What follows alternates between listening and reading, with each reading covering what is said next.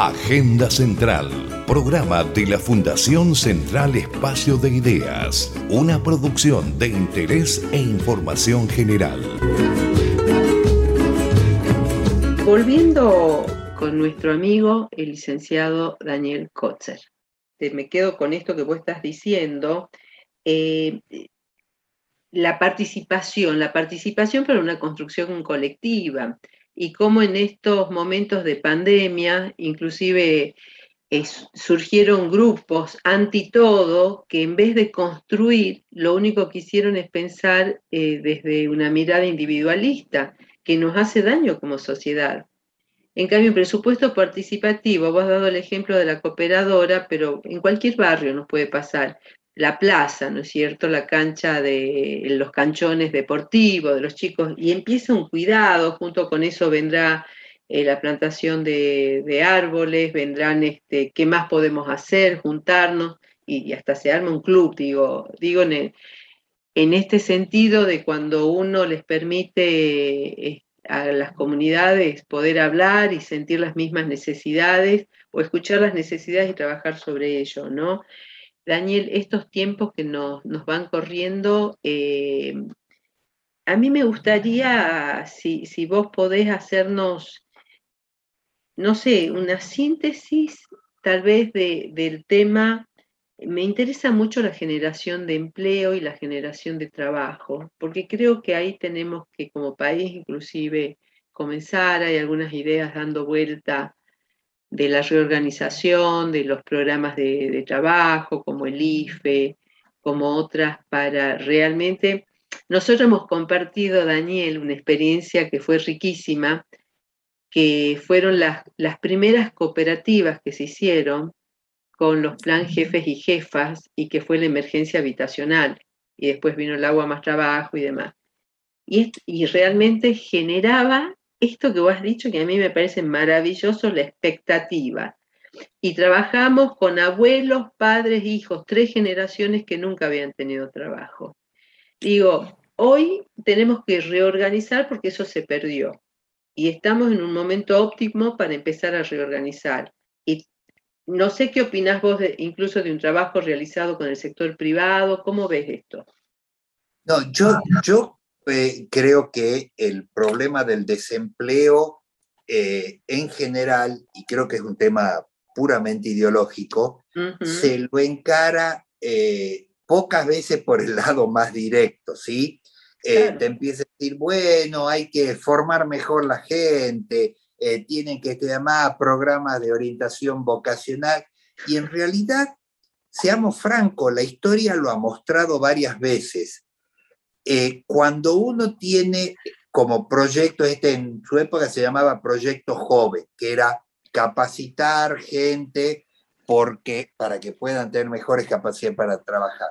Entonces, uno llegaba, armaba un programa, un proyecto para Proyecto Joven, sacaba a la gente de la cola que estaban esperando trabajo, los formaba, los volvía a mandar a la cola algunos de ellos trabajaba, conseguía trabajo, otros no, se iban a otro curso.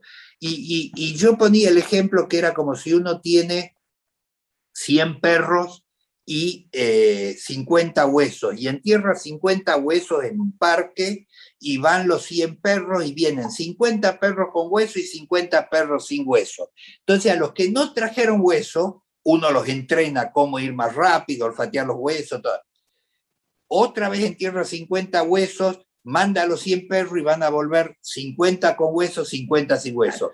Algunos serán los nuevos, los que entrenaste, otros serán los viejos, pero el problema no es el entrenamiento de los perros, es la falta de huesos. ¿sí? Obvio, muy bueno. Y este ejemplo, y este ejemplo pedestre, casi, casi impúdico, diría, sucede en el mercado de trabajo. O sea, hoy no hay suficientes puestos de trabajo. Bueno, la economía se está recuperando, tenemos la pandemia del gobierno anterior más la pandemia del COVID, eh, que, que, que, que, es una situación compleja, ¿no es cierto? No nos vamos a detener, pero eh, la pandemia te genera una, una crisis de oferta y una crisis de demanda en la economía. La crisis de demanda nosotros la conocemos, es cuando la gente no tiene plata, no puede comprar, entonces si vos le pones plata, soluciona Pero acá también tenemos una cosa más complicada, no pueden volver a trabajar, hay actividades que están cerradas, pero supongamos una etapa normal, yo profunda, profundamente defiendo lo que son programas de empleo. ¿Por qué? Primero por lo que hablábamos antes, porque el trabajo no es brócoli. ¿sí? Claro.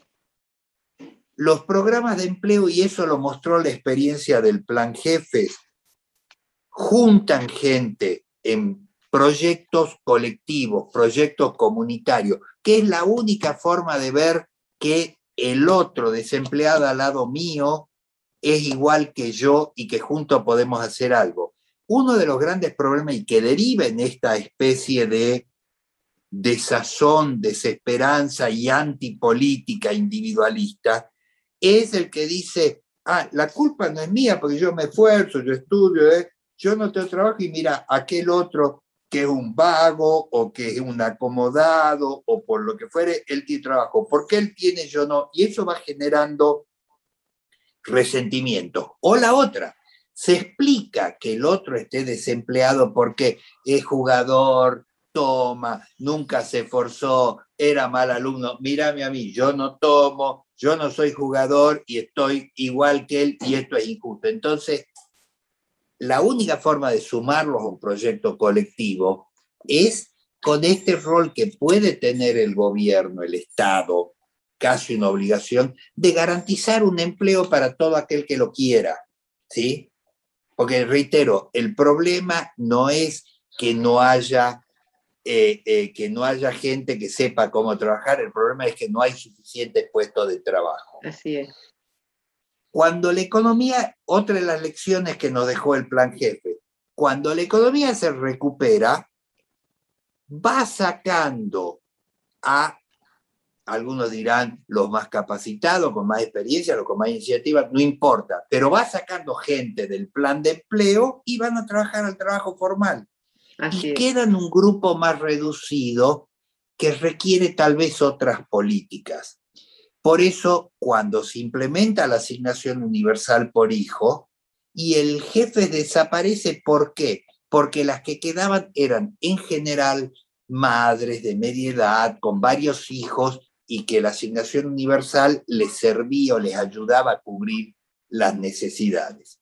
Hoy hemos vuelto a una situación un poco más, llamémosle, desesperante, ¿no es cierto? El desempleo afecta a jóvenes, afecta a jefes de hogar, afecta mucho más a las mujeres y a los jóvenes que, a la, que al resto de los trabajadores, eh, lo cual demuestra que hay una crisis de puestos de trabajo.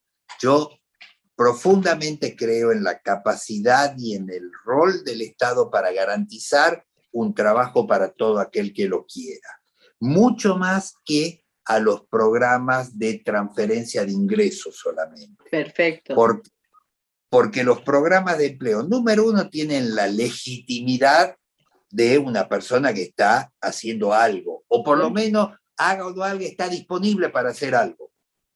Porque bueno, en el fondo, los empleadores no pagan por el trabajo, sino pagan por la disponibilidad de estar para trabajar, ¿sí? El otro tema es que permite compensarle las deficiencias de ingresos que tiene los vincula a proyectos comunitarios, proyectos conjuntos, les permite producir bienes y servicios que son apropiados por ellos mismos, los programas de madres cuidadoras, las cocinas comunitarias, la reparación de, de, escuelas y, y, limpieza de parques, que si bien debería ser un rol de los estados, pero bueno, este en situaciones de crisis puede servir. Los sistemas de cuidado. En nuestro país tenemos una gran deficiencia de tareas de cuidado, no solo cuidado infantil, sino también cuidado de adultos mayores. Mayores, sí, sí, sí. ¿Y por qué hay esa deficiencia? Bueno, por un lado, porque muchos de lo que necesitan no pueden pagarlo. Así es. Entonces, de este modo se pueden producir bienes, fábricas de ladrillo, panaderías comunitarias, guardarropa comunitarios, hilanderías o textiles comunitarios, todo eso que pueden producir para ser apropiados por ellos mismos. y queda un, un, tema pendiente para una próxima entrevista, porque ya lamentablemente tenemos que cerrar, que tiene que ver con el tema de la alimentación, porque podríamos hacer un gran trabajo también para poder producir alimentos, para avanzar en, en, este tema más allá de los royalties y demás que tenemos con determinados grupos económicos. ¿sí? Daniel, querido, eh, muchísimas gracias por este, este tiempo tuyo, que sabemos que estás con, con muchísima tarea. Y también quiero contarles que Daniel Kotzer es forma parte del equipo asesor de Central Espacio de Ideas, que cuando lo hemos pensado a, esta, a esta institución para repensar a una institución que tiene que ver con la innovación, que tiene que ver con las otras miradas que existen, Daniel estuvo ahí presente ayudándonos a, conformarnos.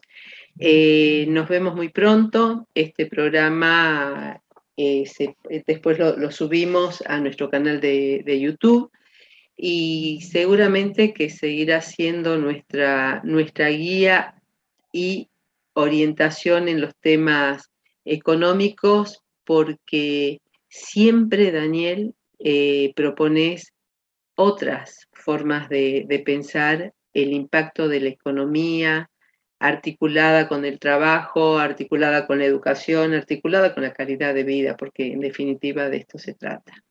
Así que muchísimas gracias, Daniel. No, gracias a vos, yo te agradezco que me hayas invitado y te felicito por el programa y el agradecimiento a la Universidad Nacional de Tucumán, porque me parece que es una excelente iniciativa. Así es. Muchísimas gracias. Gracias. Y, ya seguimos con otras voces dentro del programa de Agenda Central. Muchas gracias. No hay patrón en Sanón, la cosa parece que marcha bien. Si pasas por Neuquén, no te olvides de irlos a conocer.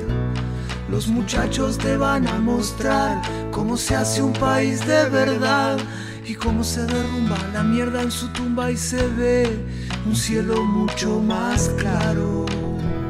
Caminar por ahí es sentir el olor de la libertad. Una cumbia, un mate, una mano siempre para ayudar.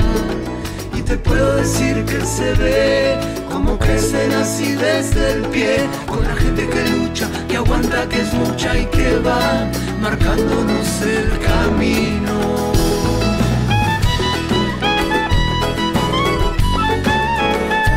Agenda Central, un espacio para revalorizar las voces tucumanas. Bueno, charlando con Daniel Kotzer ya vamos llegando al final en la 94.7 de Radio Universidad, en nuestro programa Agenda Central de Central Espacio de Ideas.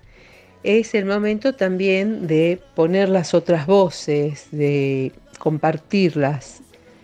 Eh, voces que tienen que ver sobre alguna encuesta que hicimos y que hemos preguntado además en nuestras charlas con, con muchas personas de distintos sectores también, cuáles serían estos temas eh, que hoy, una vez que pasen las elecciones, eh, deberíamos proponer a nuestro gobierno nacional principalmente. Y les cuento que eh, el mayor, o sea, el tema que más preocupa tiene que ver con la pobreza, con la indigencia. Y van paralelos el desempleo también como consecuencia de esto, pero hay un tema que siempre surge, que es el precio de los alimentos. Cuidar los alimentos es fundamental para que cuidar los alimentos desde el punto de vista de, de sus precios que esto a su vez nos va a llevar también a repensar, que es un nuevo tema que estamos planteando también desde Central, junto con grupos que se están de estudios, especialistas que se están, este, nos estamos en realidad juntando, para ver cómo podemos realmente también como país poder producir la mayor cantidad de alimentos para que nadie se quede sin comer un solo día en nuestro país. Que incluso también esto va, va a despertar otras propuestas de las redes, no solamente de comercialización, sino también de producción de alimentos. O sea, pobreza, indigencia, desempleo y el precio de los alimentos son los temas que nos gustaría, me sumo, me sumo yo también a esto, proponer a nuestro gobierno para seguir avanzando. Ahora vamos a escuchar algunas de las voces. El tema que creo que es prioritario es eh, el precio de los alimentos, el, costo de vida, porque no solamente tiene que ver con la inflación en sí, sino que afecta eh, a aquellos que tienen empleo, eh, formal o no formal, y aquellos que viven, padecen situaciones de indigencia, porque toca a, todos los sectores. Es muy difícil escoger una sola problemática de todas estas que están este, asolando al, al, país y al mundo entero, ¿no? Pero creo que algo que tiene que ser resuelto inmediatamente es sin duda el precio de los alimentos, porque más allá del desempleo o, em, de la precariedad laboral o de o, de los empleos formales, pero... Considero que el tema pobreza e indigencia es un tema que debiera tener un tratamiento continuo, permanente, y debiera estar en la agenda de cada funcionario.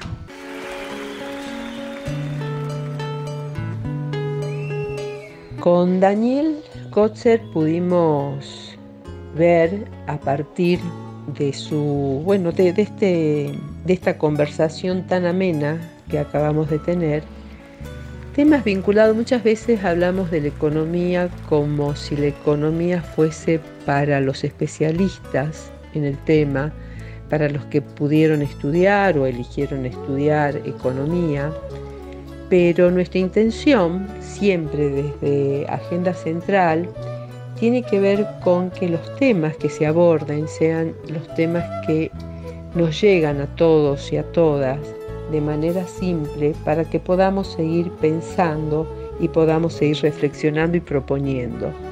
Pero además la economía tiene que ver con lo que hacemos todos los días. Y comenzamos charlando con Daniel acerca de la, el vínculo que existe entre eh, la educación y la economía, porque bueno, uno no puede, no puede desentenderse de lo que estamos formando, formados, formada en mi caso, que tiene que ver siempre con el rol de la educación como presente, pero también como proyecto de cada uno y de cada una de nuestros estudiantes en sus trayectorias. Y, vemos que hemos arrastrado durante muchos años, los últimos cuatro años principalmente, una, una gran deserción escolar, o sea, abandono. Y ese abandono también se produce porque durante el gobierno del presidente Néstor Kirchner y de Cristina Fernández de Kirchner, donde yo también tuve un rol no solamente como ministra de Educación, sino desde el IPACIM, el Instituto Provincial de Acción Cooperativa y Mutual, y donde hemos generado tantas cooperativas con proyectos directamente con la ejecución de programas para hacer las casas, agua más trabajo, pero iba todo con capacitación. Entonces uno se pregunta cómo hacemos para que eh, la economía realmente tenga ese presupuesto necesario para la educación, pero también cómo la educación, que si bien es, es el eje de, de los sistemas educativos, tiene que estar reflejado siempre en un proyecto de país y que nunca debemos desatenderlo. Incluso eh, Daniel con toda su experiencia, comienza en su charla también a, vincular el trabajo con justamente el tema de los estudios.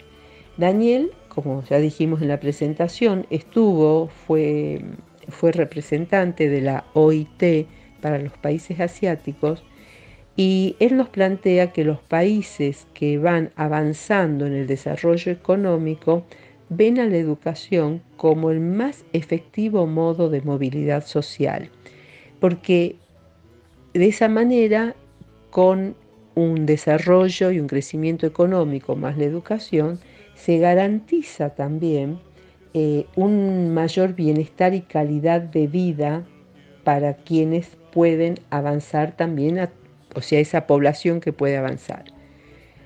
Pero no sucede esto en todos los países y nosotros estamos intentando como país salir de esta pandemia que cerró las economías mundiales, no solo la nuestra, pero también sumado a un gran problema y fracaso de políticas económicas como fue la del gobierno de Macri, eh, donde mm, nos endeudó, pero además se subejecutaron presupuestos, pero también se incrementó eh, la pobreza en nuestro país por políticas públicas fallidas. Obviamente que esto da para no solamente un programa, cientos de miles de programas que llevaron a que el 50% de nuestra población y especialmente de nuestros jóvenes esté por debajo de la línea de pobreza. Entonces, frente a esta situación, eh, tocamos un tema que es muy importante, el tema del trabajo, eh, y donde Daniel lo define como que el trabajo le da a quien, a su portador, eh, algo que es muy importante que es la autorrealización. No significa solamente y, fundamentalmente, por supuesto, ¿no es cierto?, el salario o la generación de, de, riquezas, sino también lo que genera en cuanto a la calidad de vida y a la responsabilidad que implica tener eh, ese trabajo donde me organiza eh, mi agenda personal, donde me organiza mi vida, que incluso en, en, la década de los 90, recuerdo, o un poquito, o en el 2000, cuando tuvimos, perdón, la crisis del 2000-2001, hablábamos también cómo se utilizó por las políticas neoliberales al desempleo como disciplinador social cuando nosotros siempre hemos planteado el empleo como un organizador de la sociedad. Y con esto también eh, me parece que es un tema central que tiene que ver con el presupuesto participativo. Presupuesto que, del cual no hablamos mucho o no pensamos mucho. Y nosotros somos eh, generadores de propuestas de presupuesto participativo y por eso es que nos interesa hacer llegar desde por distintos medios a nuestras autoridades diversas propuestas que con un presupuesto muy pequeño pueden tener grandes impactos en cada una de las comunidades donde se deciden desde el, hacer la plaza y las actividades que van a surgir después con la plaza y cómo nos organizamos los vecinos y lo que impacta en la vida de nuestra comunidad. Estoy dando el ejemplo de la plaza, que es uno de los ejemplos que vimos acá, pero también en aquellos lugares donde la generación de, trabajo se puede hacer también a partir de un presupuesto participativo con ideas concretas, con propuestas eh, que tienen que ver con no solamente los deseos y los sueños, sino que ya están comenzando a hacerlo muchos, en este caso tucumanos o tucumanos, pero también desde otros lugares de, nuestro país. O sea que hay decisiones, hay decisiones que están tan cerquita, como siempre decimos nosotros, que tenemos que empezar todos los días a escuchar y a mirar qué pasa a nuestro alrededor pero también a darle una gran, eh, un gran espacio a nuestros compromisos, a nuestras convicciones y a nuestros sentimientos. El tema del desempleo es un tema que Daniel también lo ha definido, que tiene que ver con buscar el camino más directo para hacerlo. Y siempre decimos que estamos siempre listos para, para poder seguir aportando. Agenda Central. Te necesito para sanar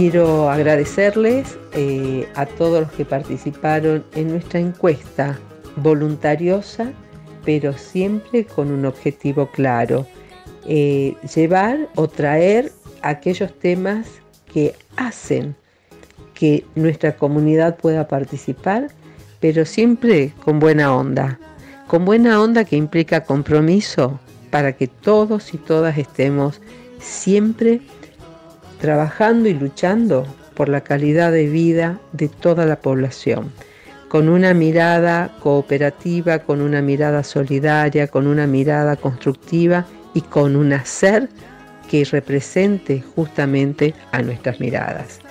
Nos vemos el próximo martes, nos encontramos aquí por Radio Universidad en la 94.7, en donde en Agenda Central.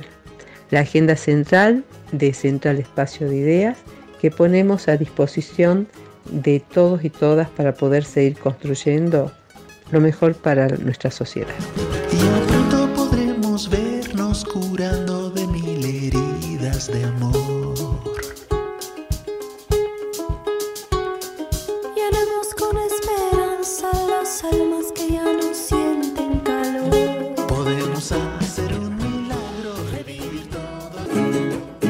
Agenda Central.